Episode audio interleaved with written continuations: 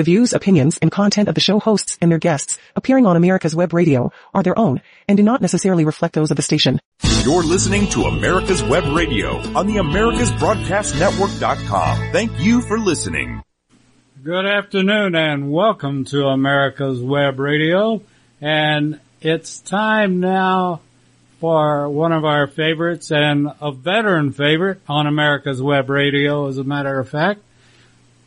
Remembering Desert Shield and Desert Storm. And, uh, with what's going on in the Middle East these days, it's hard not to, uh, remember them.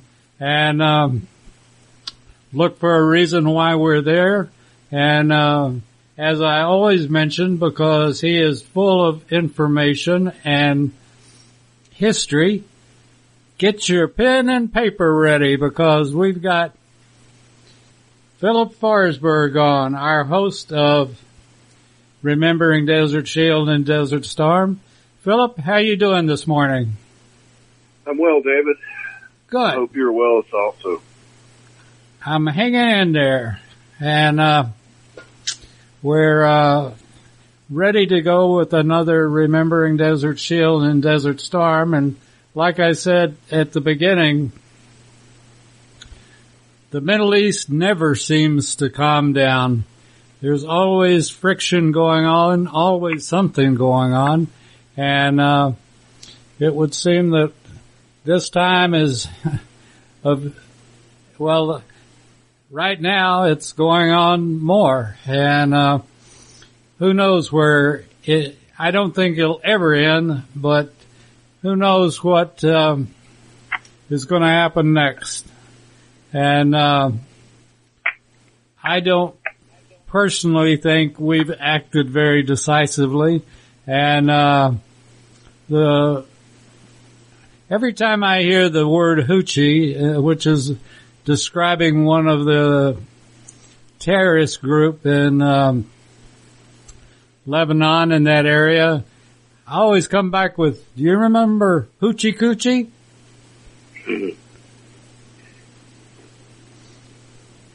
Anyway, so what what is your thinking about today, Philip?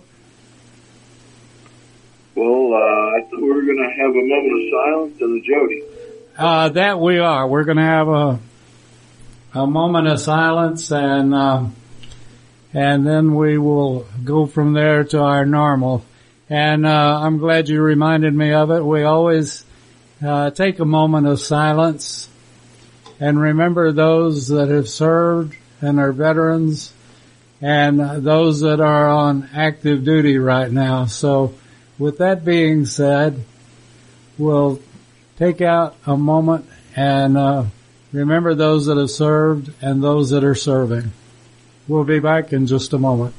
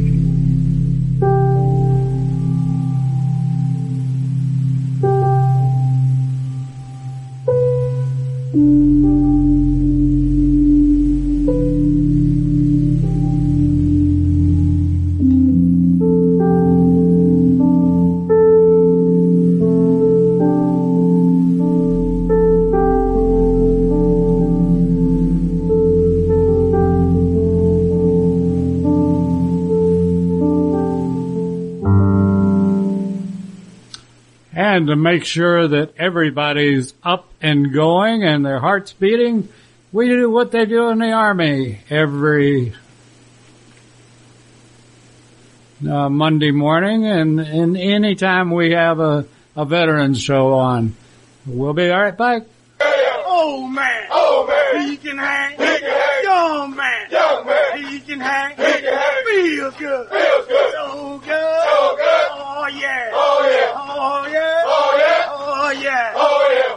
'em up, pick 'em up, put 'em down, put 'em down. First the left, first the left, then the right, then the right. Out of sight, out of sight. Dynamite, dynamite. Drill sergeant, drill sergeant. And we hope that uh, you're feeling better and up and going with that cadence call. And uh, we all remember those from our time in the service, be it active duty or even just uh, as you're starting out in basic and AIT.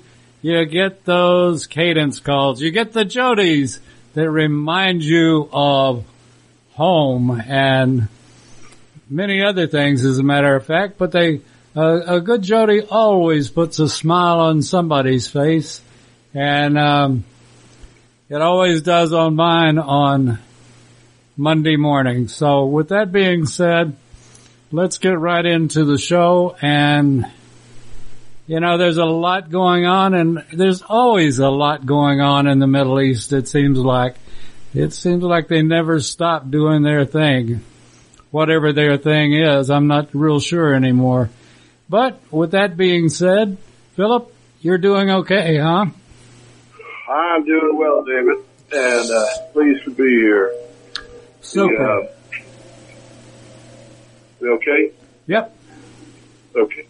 Uh, yeah, I'm, uh, you know, just, uh, you talk about the Houthis and, uh, you know, I don't know how much people know about, uh, where they come from. They're, uh, you know, there, there's, uh, there's tension within the Islamic groups in, in the Middle East. And, uh, and I don't pretend to understand it all, but essentially there are two sects of, uh, Islam and, uh, they, uh, you know, like most folks, they just can't get along. So they, uh, uh, you'll find that on the Arabian Peninsula, all the governments, all the sheikhs and kings and the leaders there seem to be, uh, of the, uh, I think they're, uh, Sunni Muslim, but, uh, over in Iran, they are, uh, Shia or Shiite, uh, Muslims and they, uh, they don't, uh, it, the whole, uh, dichotomy ar- uh, rises over, uh, who should be the rightful, uh, heir of, uh, of the Islamic faith. Is it, uh, is it a descendant of, uh, Muhammad or is it a descendant of some other, uh, clergyman or, uh, imam? Anyway, I, I don't claim to understand it, but the, uh, what I found in uh, Bahrain during my travels there, that the uh, the most of the, the ruling class were the uh, Sunni and the uh, the, uh, the the labor class were uh, the Shiite, and uh, and of course the Shia were more numerous than the the Sunni, and they resented being uh, being sort of downtrodden, if you will. Um, but anyway, uh, and that you know that goes back, and of course, uh, most you know, everybody's favorite little burg up there is uh, Iraq, and in Iraq they have uh, major populations of both Sunni and Shia, and uh, so that's kind of a treat. Um, and so they, uh, they equally have, uh, trouble with each other. Uh, and so, uh, but Iran is primarily, uh, Shiite and they, uh, they don't mind, uh, fomenting trouble. So in Yemen, I think the government is primarily Sunni and the, uh, the Houthi rebels are the Shia, and of course they're sponsored by Iran. Uh, and uh, they uh, been causing a lot of trouble, and they're they're being resourced by Iran. And uh, I just can't help but think, you know, when when I mean, it's bad enough when uh, we have uh, three of our soldiers killed uh, by uh, Iranian proxies in Jordan. But uh, you know, uh, th- this been going on and on. You say, well, uh, you know, 160 some, 170 some attacks on our people. You know, the, the, we've had three killed, but we've had dozens, if not hundreds, injured, wounded. Uh, and I, I continue to hear um, people saying the, the most absurd things like, we're not going to tolerate this, but all it seems to me like we're doing is tolerating.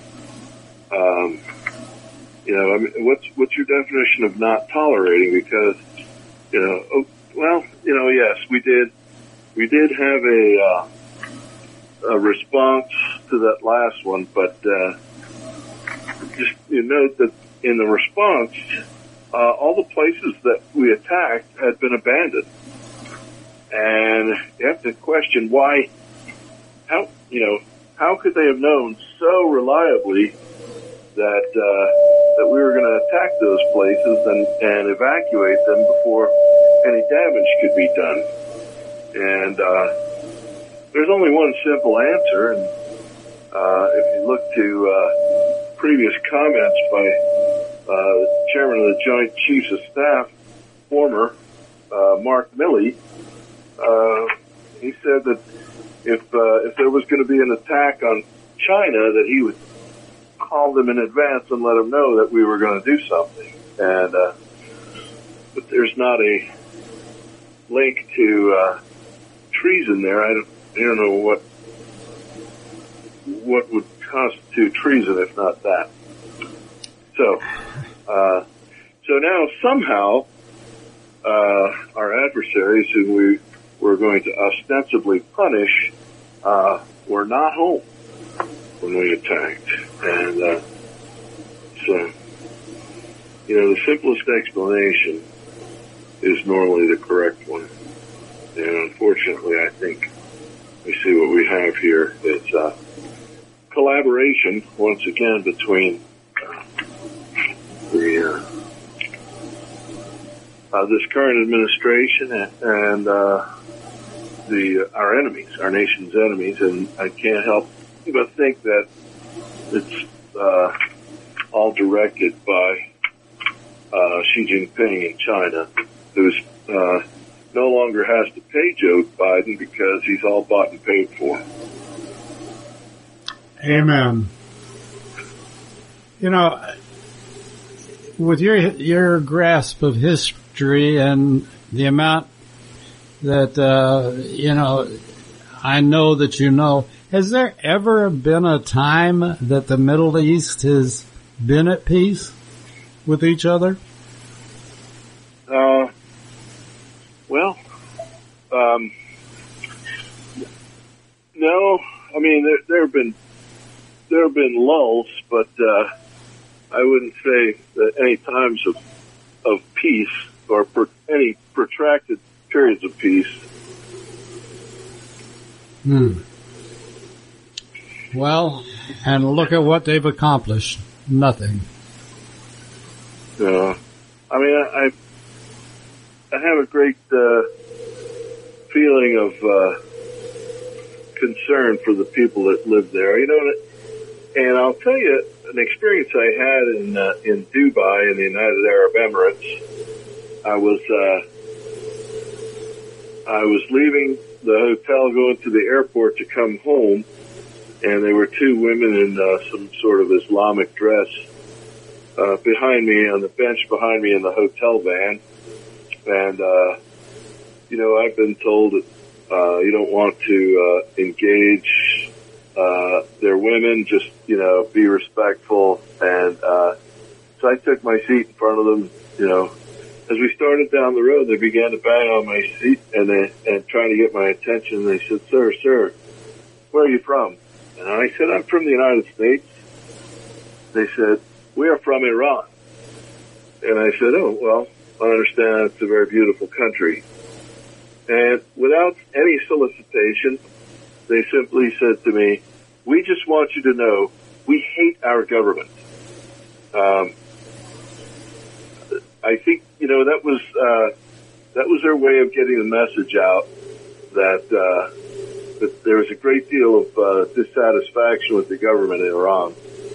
I had a friend who was uh, from there, and uh, as a young man, I had to serve in the uh, in the uh, Iranian uh, Air Force. And this is, you know, after the Islamic Revolution there, and he and his fi- family finally got out, and he um, he said that you know they they were a horrible institution that had uh, essentially stolen the revolution. You know that uh, the people there were trying to get rid of the Shah, and you know when when the power vacuum uh, suddenly emerged, these uh, Islamic fundamentalists uh, inserted themselves, and um, they uh, they hijacked the revolution, if you will.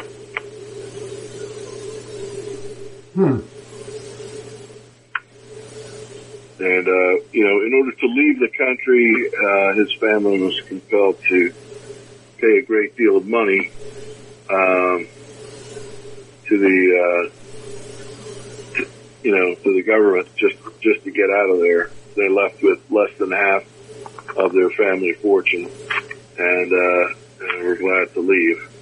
So I think what you find in, in, uh, Iran is that, uh, the, the people, uh, are not represented well by their government. But that still, uh, leaves their government in control of everything and it's, uh, it's quite a quandary. I know that for many years, uh, Saddam had, waged war against Iran in the, uh, late 70s, early 80s. And then, um, when we went to engage Saddam it was Desert Storm, uh, suddenly, uh, he decided that the best place for his air force was in Iran, and all those planes went to Iran, uh, which I did not think that uh, Iran and Iraq had any good relations, but uh, uh, I, I couldn't tell you why uh, that was deemed a good idea. Maybe uh, we had suddenly become the great enemy of Iraq, and they they felt like the enemy of my enemy is my friend, so they sent their uh, their whole air force over to uh, Iran. I don't know what uh, whatever became of those aircraft, if the uh, Iranians were ever able to use them, or maybe conscript the uh, Iraqi pilots into their uh, armed forces, or I, I, I don't know, couldn't tell you. They, uh, I would, I would uh, venture to say that the uh, Iraqi pilots were very glad not to be in Iraq uh, during that conflict because things got very heated very quickly. You know, they, uh, it, it's amazing that there was nothing ever said about what happened to the Iraqi planes. Um, and I don't think, uh, Saddam got a chance to use them. And, uh, if he did, there wasn't much heard about him at any rate. Uh, it, the Middle East, uh, you know, it seems like the Middle East only stand, understands two things, money and war. And, you know, they, they take their money and s- spend it on war efforts. Um, what's going on today where we've given them money, they've sent it back to us in the form of drones and attacking us. And as far as I'm concerned, Iran, when they killed the three soldiers, they declared war on the United States. And to me, no different from Japan or any other country declaring war and or killing any of our soldiers. And we should act swiftly and very decisively, and we've done neither.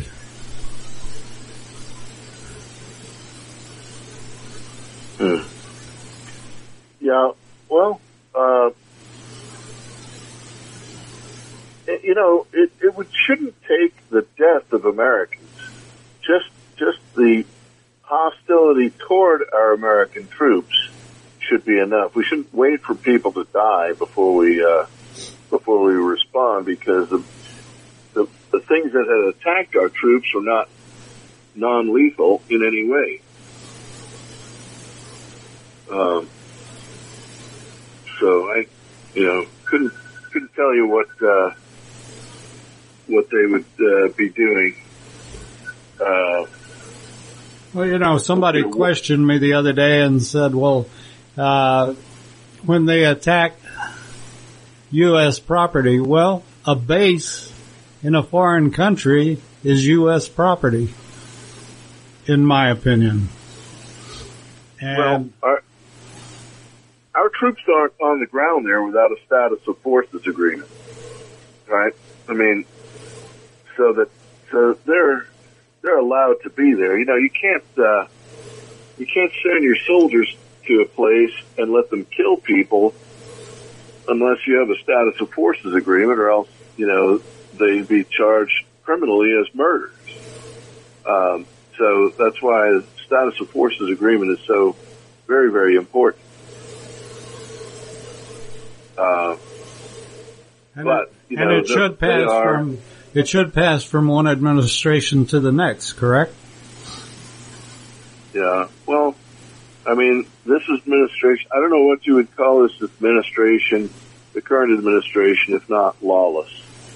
Uh, I have no idea why everyone is all aflutter in Washington right now talking about a, uh, a new, you know, uh, immigration bill or something, you know, that's going to fix the border problem. Huh. Uh, the the problem is they don't they don't enforce the laws. So why on earth would you pass a new law? It doesn't mean anything. It's, it's the ultimate in futility. Well, again, we've got enough laws on the books. If they were just enforced, we wouldn't have this problem. And, Precisely. you know, it's, uh, again, I, maybe I have a very warped view of the border, but in my opinion, these, these illegals are breaking into my house. And I know what I will do at my house if somebody breaks in. And I think we, again, if you deliver a strong message at the beginning, it'll last till the end. Yeah. Well, you know, David, speaking of uh, breaking into a house, uh, we go back to Desert Storm. Uh, there were there were the Iraqi army came in and and uh, they weren't they weren't just fighting against the uh, Kuwaiti army when they invaded.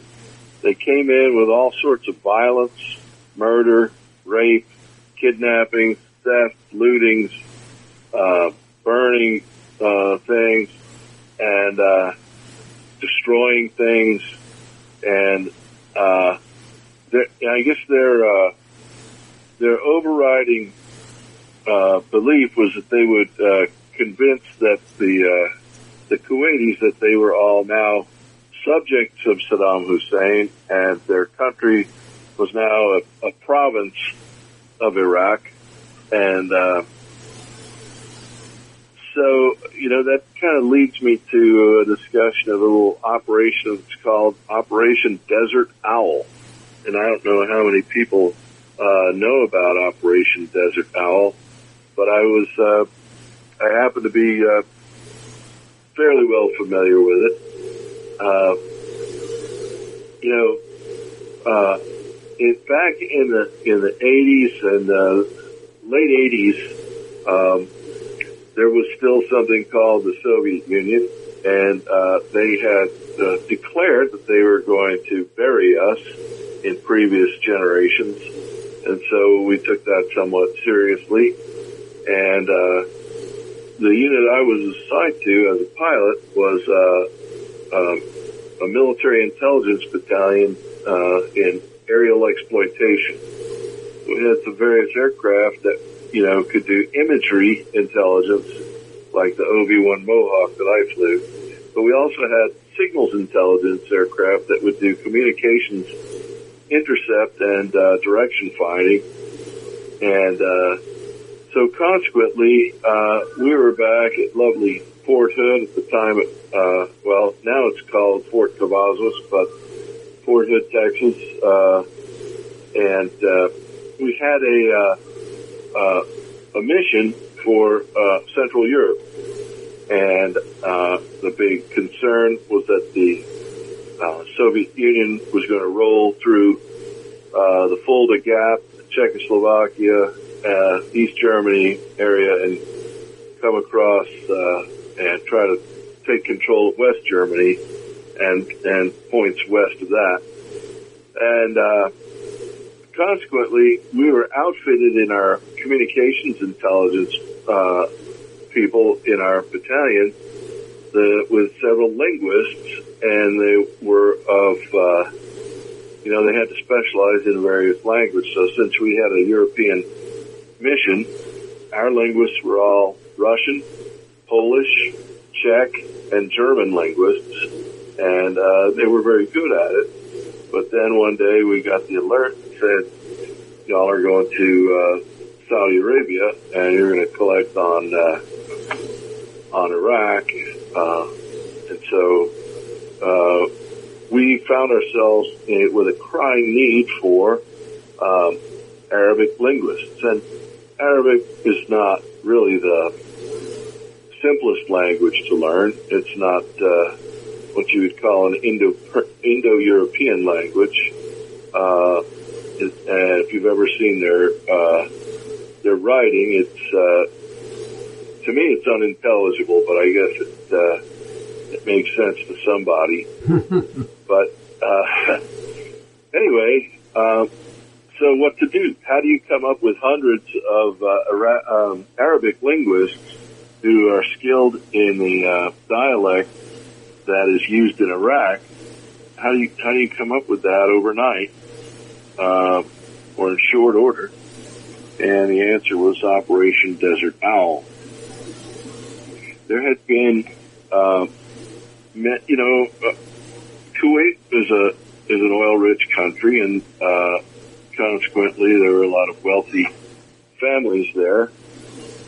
And the uh, the Kuwaitis uh, had sent a lot of their uh, young men, uh, college age men, to study in the university in the United States.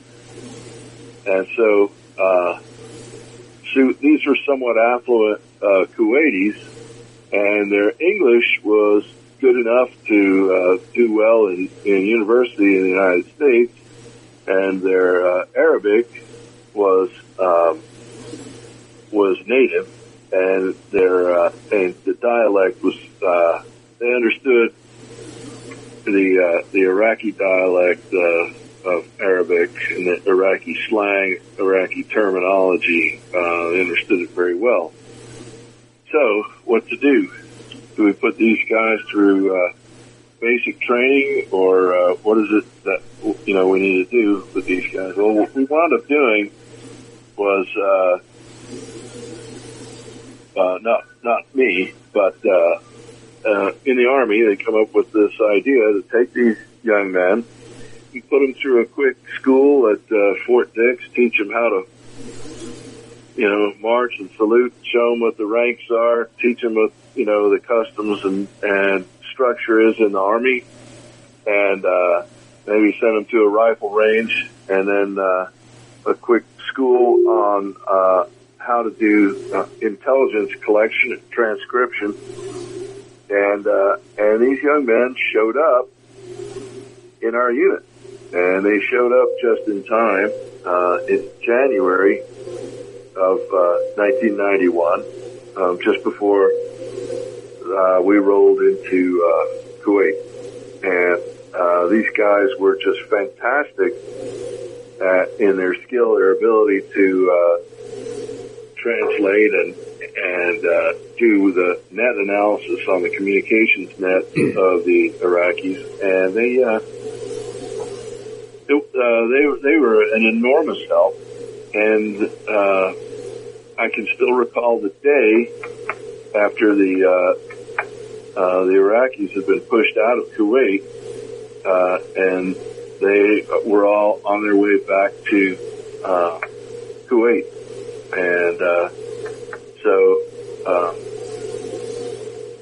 we uh, we had kind of a tearful goodbye with them, and uh, a lot of hugs and uh, w- wishing them well, and uh, we had those, you know, that uniform they gave us, the desert camouflage. Uh, there have been many iterations of it, but this early on in, in the Desert Storm version of the, the camouflage, we called it chocolate chips because uh, it had kind of a brown and black uh, uh, sort of look modeled look to it. It looked almost like chocolate chip cookies there.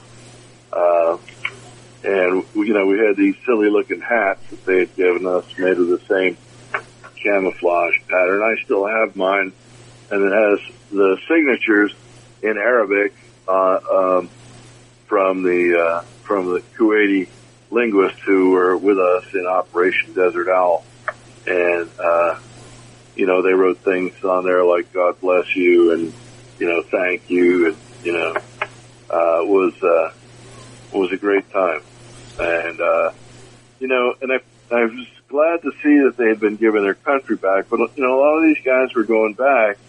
You know, they came from upper class families in, in Iraq, and you know, a lot of their fathers had been murdered, their brothers had been murdered, their wa- their mothers, their sisters had been raped, uh, their homes had been invaded, ransacked by these Iraqi soldiers, and it was just, uh, I, you know, I, I couldn't help but feel uh, a degree of uh, sorrow for what they had suffered, but uh, so kind of in my mind, it made sort of the, the drubbing that we had given to Saddam sort of worthwhile.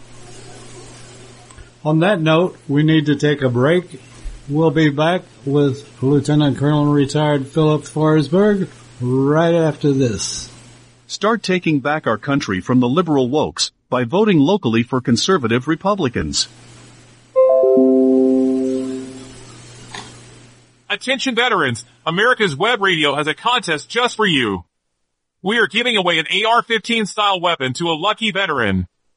If you are a veteran or active duty, you can enter for a chance to win by submitting an entry form at americaswebradio.com slash giveaway. That's americaswebradio.com slash giveaway. Please read the official rules for more information. Good luck, and thank you for listening. Are you a veteran of Desert Shield or Desert Storm? We do a show for you every Monday at 1 p.m. on veteran-owned americaswebradio.com.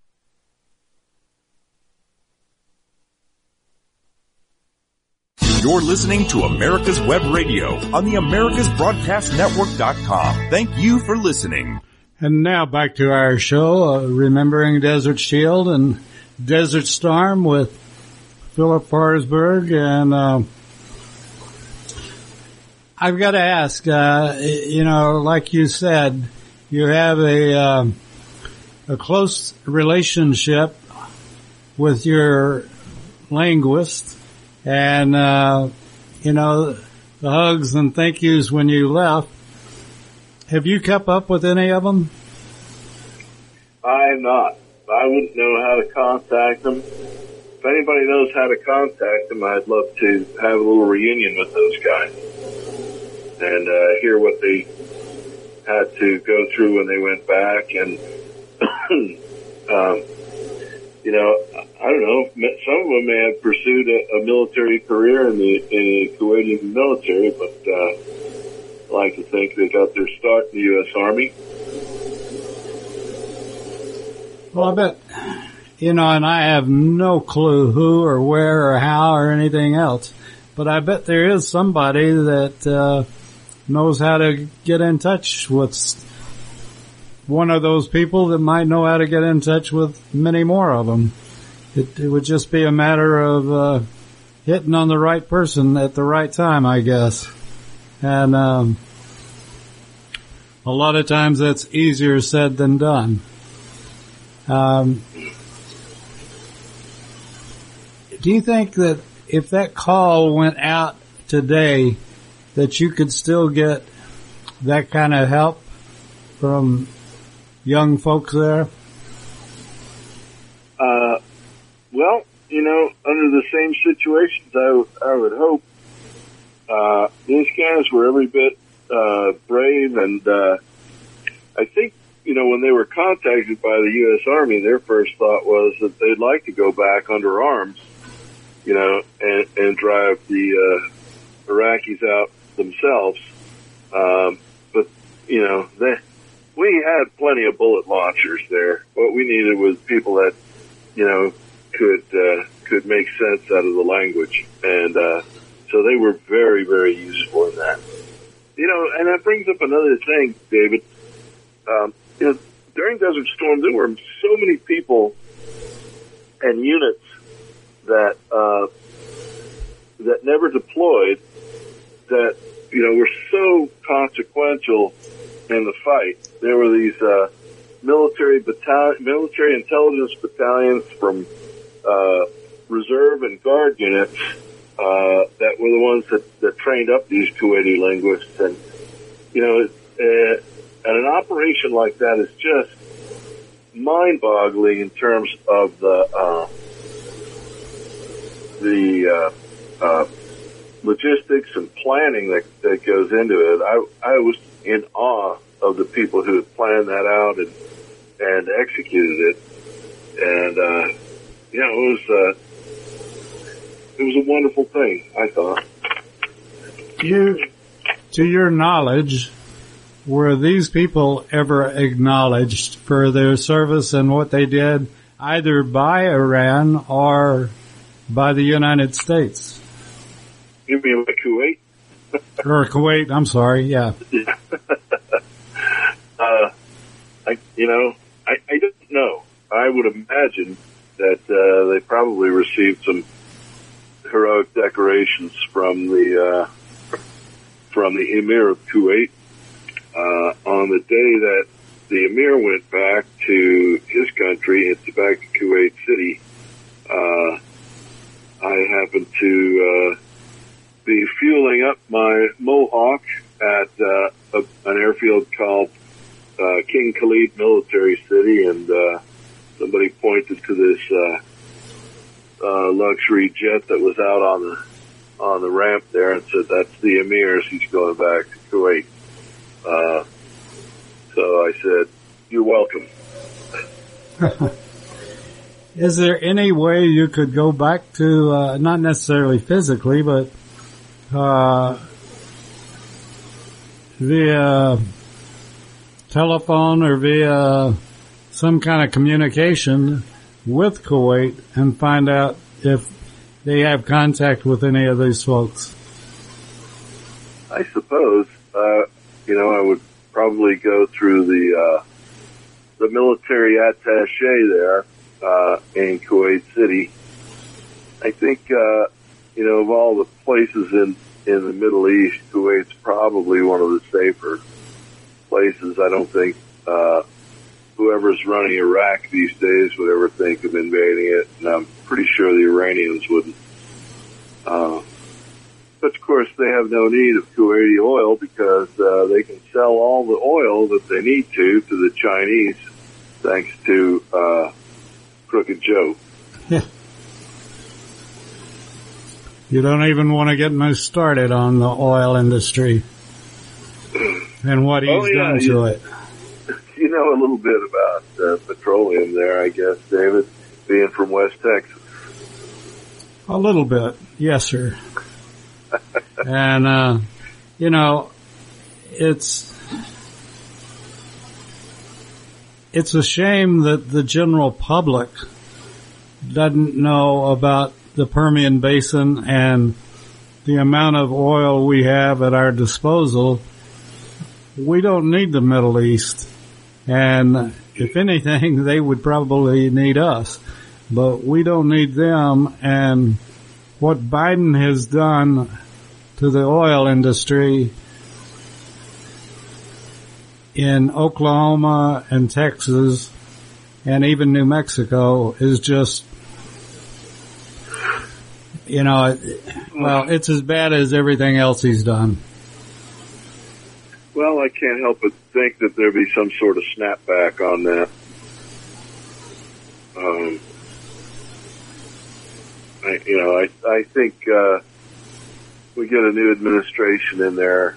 Uh, I think we'll be doing very well. I, I saw a poll this morning that uh, uh, among independent voters, people uh, identifying as independent voters, uh, Joe Biden has a 30%, 37% approval rating and a 60% disapproval rating. And if that's, if those are your, uh, independents, then, uh, I think, you know, the man's in real, real trouble. Well, in my opinion, he should have a hundred percent disapproval rating and, uh, no approval rating at all. Um, he gets 100% disapproval from me.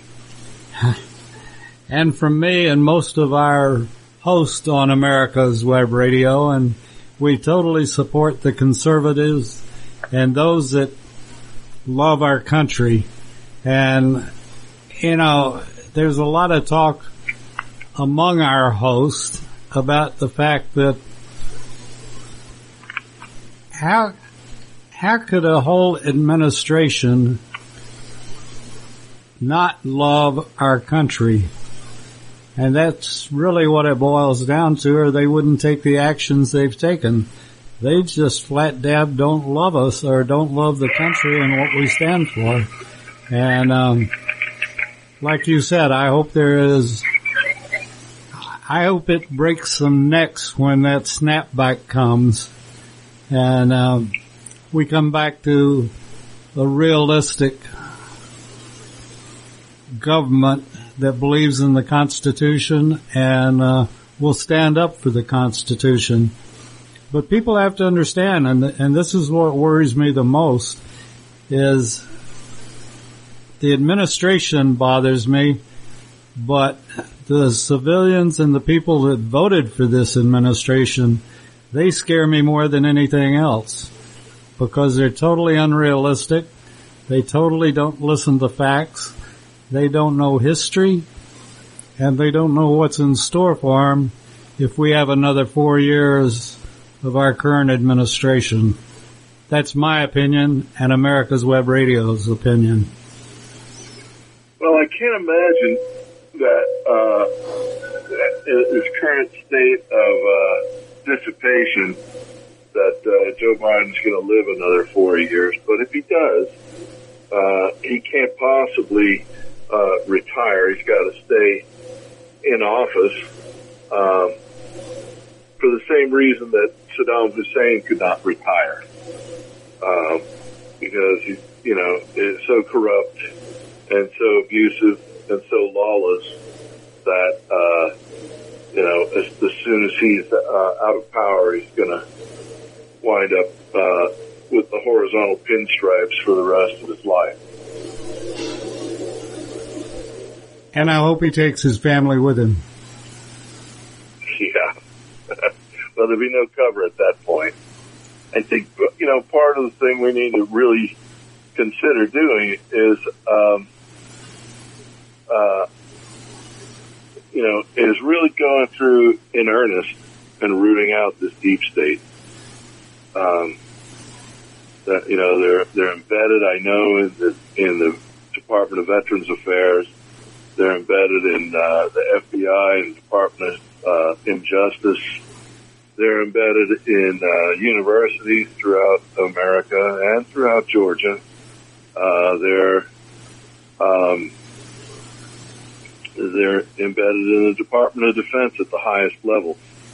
Um, you know, uh, you know, George Washington came up with three general orders, and the first one is, uh, I'll take charge of everything within the limits of my post, and I'll quit my post only when properly relieved.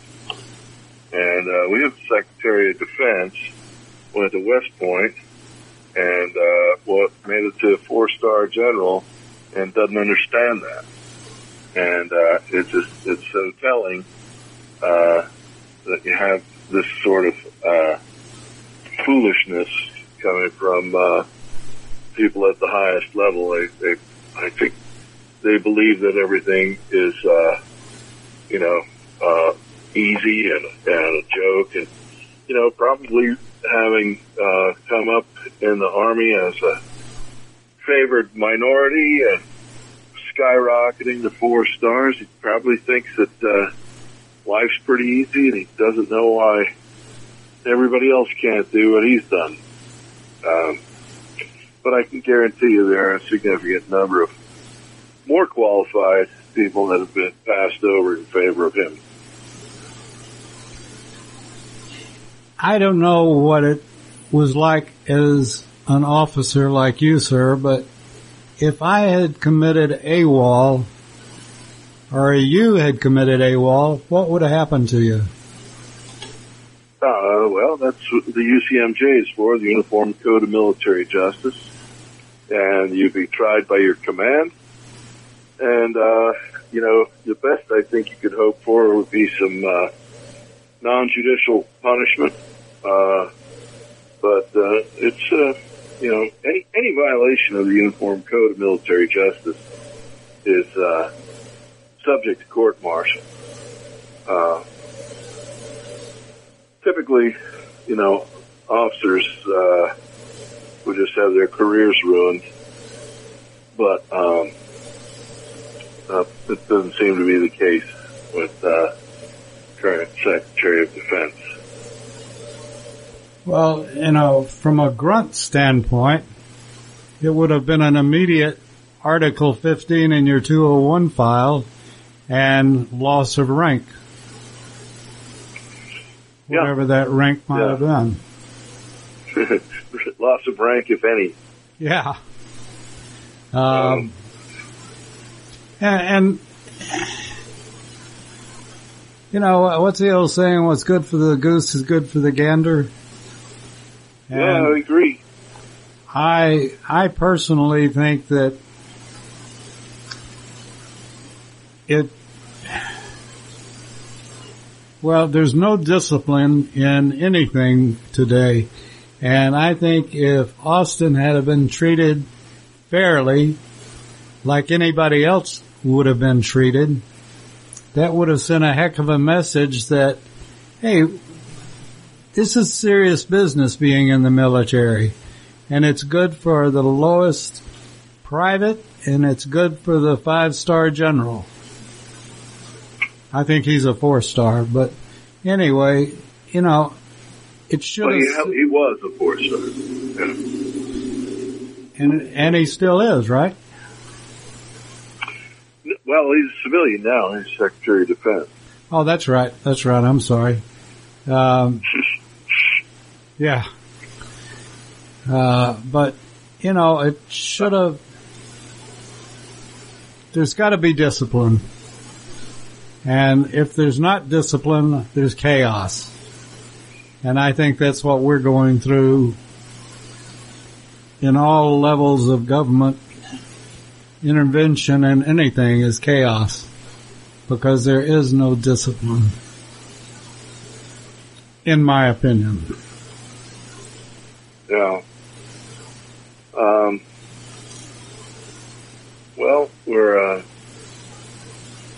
we're five days into Black History Month, and um, I don't. I'm not hearing very much about it, and I uh, would have to say, more than likely, um, it's because they, uh, as you say on your commercials on your radio station, the, the liberal wokes have uh, realized that a, a backlash is coming in their uh, uneven uh, treatment of people, you know, singling out persons because of their skin color or their heritage for persecution. Uh, it's very, um, you know, it's disheartening that, that people can't see that uh, that it's wrong, even though the law says it's wrong to you know to treat people differently because of their race.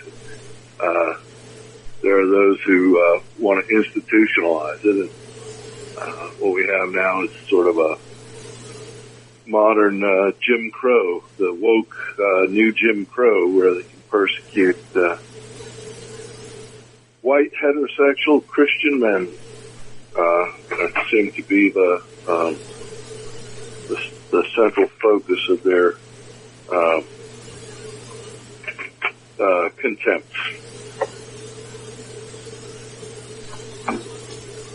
Well, we, uh, and I, I know how you are, and, and I certainly appreciate it, but however we do it, or whenever we do it, and I don't know that individuals will be able to do it, but we need to get back to our founding fathers, one nation under God. And at that point, there is no discrimination. But,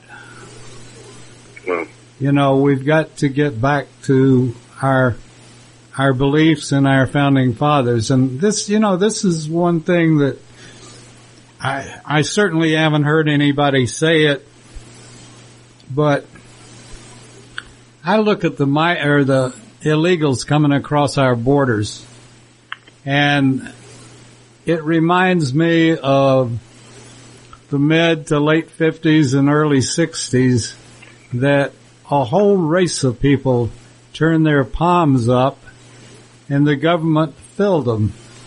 And I think these illegals remember that and they're coming into the United States saying, give me, give me this, give me that, give me medicine, give me my driver's license, give me, give me, give me. And we know where it came from. And I think this is a problem that we're going to face for a while, if not a long while. But we have to face it and be realistic about it. The government, you know, here's a state that's broke and they're giving each illegal a credit card with a thousand dollars on it, costing them sixty-three million dollars. And where are they getting the money? Um, well, I, I guess they're taking it out of the police department's budget. Yep. And uh, and the governor that's doing this in New York wouldn't know to get in out of the rain. We we're a country of giving, but we can't give away our country. And that's what we're doing right now. And, you know, in your experience, Phil, have, have you ever seen the U.S. any more disrespected than it is today by other countries around the world? Well, um, you know, of course, the Carter administration comes to mind.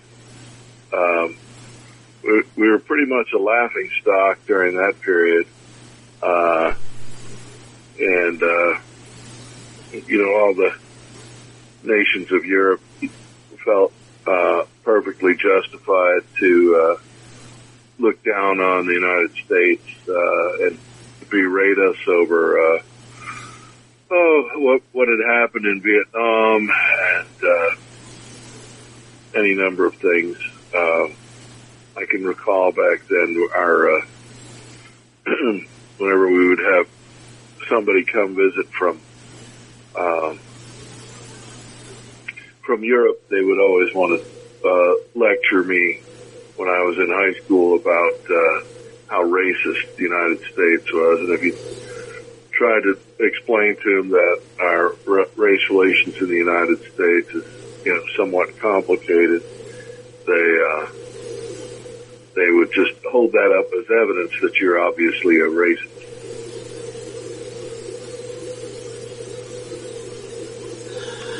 That's because they didn't know. Just like a lot of the wokes and everybody else, they just don't know what this country is really about. Yeah.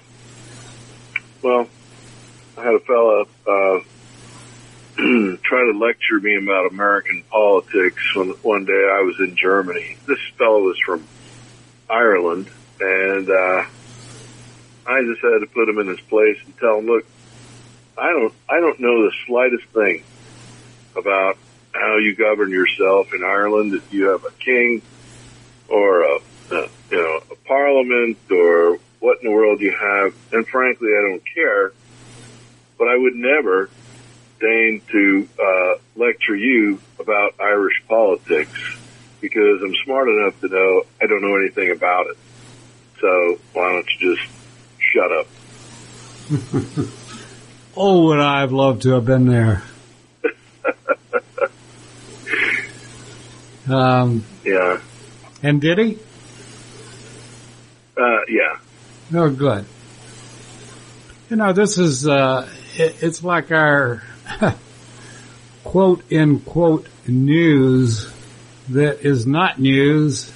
And certainly when I started out in radio, I would have been fired the first hour that I was on radio if I did some of the things that are being done today. But, you know, it's, uh, it's just a changed world. And that's basically all you can say about it. It's, it's not where you and I grew up. And, um, it's, uh, I just pray that the administration is changed and that a new and brighter day is coming for the United States that takes us back to our history. Would be good. Um, we need it. That we do. That we do. But at any rate, it's uh, about time to uh, put the plug in the jug for this week. And uh, as always, want to thank you for all that you give to us and your experience uh, and thank you for your service and the knowledge that you bring to all of us when you do a show. And uh, it's just amazing. And again, thank you for your service and uh, we'll be with you next week. The views, opinions, and content of the show hosts and their guests appearing on America's Web Radio are their own and do not necessarily reflect those of the station. You're listening to America's Web Radio on the AmericasBroadcastNetwork.com. Thank you for listening.